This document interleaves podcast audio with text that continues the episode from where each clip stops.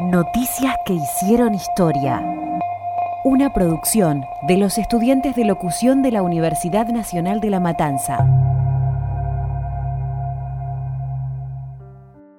Bienvenidos al ciclo Noticias que hicieron historia. Hoy, el día más triste para los descamisados y humildes. El día de la muerte de Evita. María Eva Duarte de Perón, más conocida como Evita, fue una de las mujeres más importantes de la política de nuestro país. Nació en Junín el 7 de mayo de 1922, aunque los investigadores sostienen que esa fecha es falsa, ya que el acta de bautismo de Eva es del año 1919. Comenzó su carrera de actriz desde muy joven.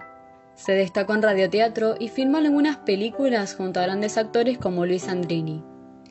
A los 24 años conoció a Juan Domingo Perón cuando la Secretaría de Trabajo y Previsión organizó en el Estadio Luna Park una colecta para ayudar a las víctimas del terremoto que asoló a la ciudad de Caucete en San Juan en enero de 1944.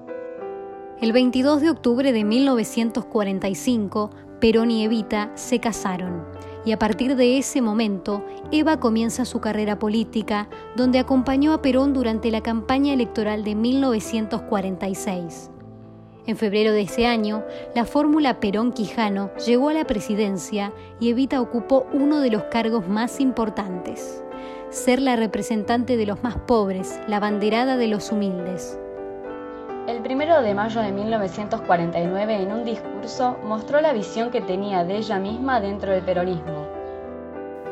Quiero terminar con una frase muy mía, que digo siempre a todos los descamisados de mi patria, pero no quiero que sea una frase más, sino que vean en ella el sentimiento de una mujer al servicio de los humildes y al servicio de todos los que sufren. Prefiero ser Evita antes de ser la esposa del presidente si ese evita es dicho para calmar el dolor en algún hogar de mi patria. En enero de 1950, Evita sufrió un desmayo en el acto de fundación del sindicato de taxistas. Es internada y operada por apendicitis y ahí descubren que tiene cáncer. A comienzos de 1951 volvió a desmayarse en la Fundación Eva Perón, razón por la cual trasladó su oficina a la residencia presidencial. En noviembre de 1951 fue operada por el médico oncólogo estadounidense George Pack. Seis días después, votó por primera vez en las elecciones generales, en las cuales Perón fue reelecto como presidente. Con el avance del cáncer, Evita se volvía cada vez más débil y debía guardar reposo.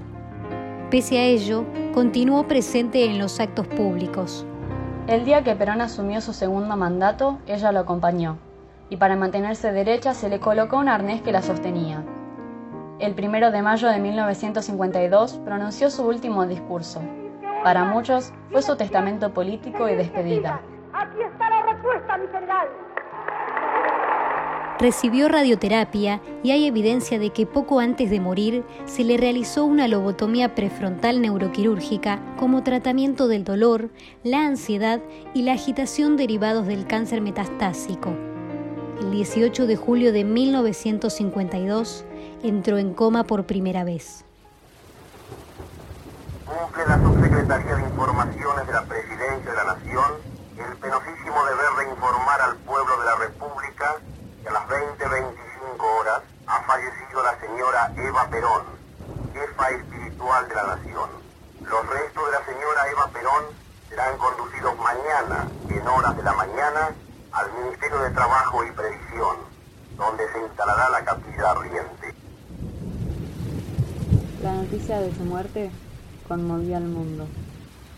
Los medios nacionales y de colectividades extranjeras anticiparon la profunda conmoción del sentimiento popular. El velorio tuvo lugar en el primer piso en el Ministerio de Trabajo y Previsión, donde hoy se encuentra la legislatura porteña. Ese era el lugar de trabajo de Evita desde 1947. El domingo 27 de julio se habilitó la capilla ardiente en el hall de honor, donde las ofrendas florales se contaban por centenares. Se la veló hasta el 11 de agosto y en muchos lugares del interior del país se armaron capillas ardientes. Tras su muerte, la CGT declaró tres días de paro y el gobierno estableció duelo nacional durante 30 días. Más de dos millones de personas acompañaron el cortejo fúnebre, informaron los medios de la época. En su paso por las calles de la ciudad, el cuerpo de Evita recibía claveles, orquídeas, alelíes y rosas arrojados desde los balcones de las casas.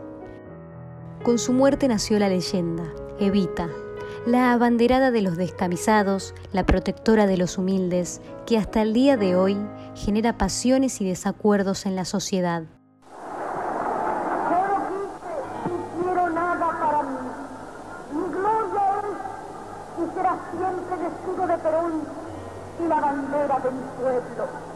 Y aunque dicen el camino girones de mi vida, yo sé que ustedes recogerán mi nombre y lo llevarán como bandera a la victoria.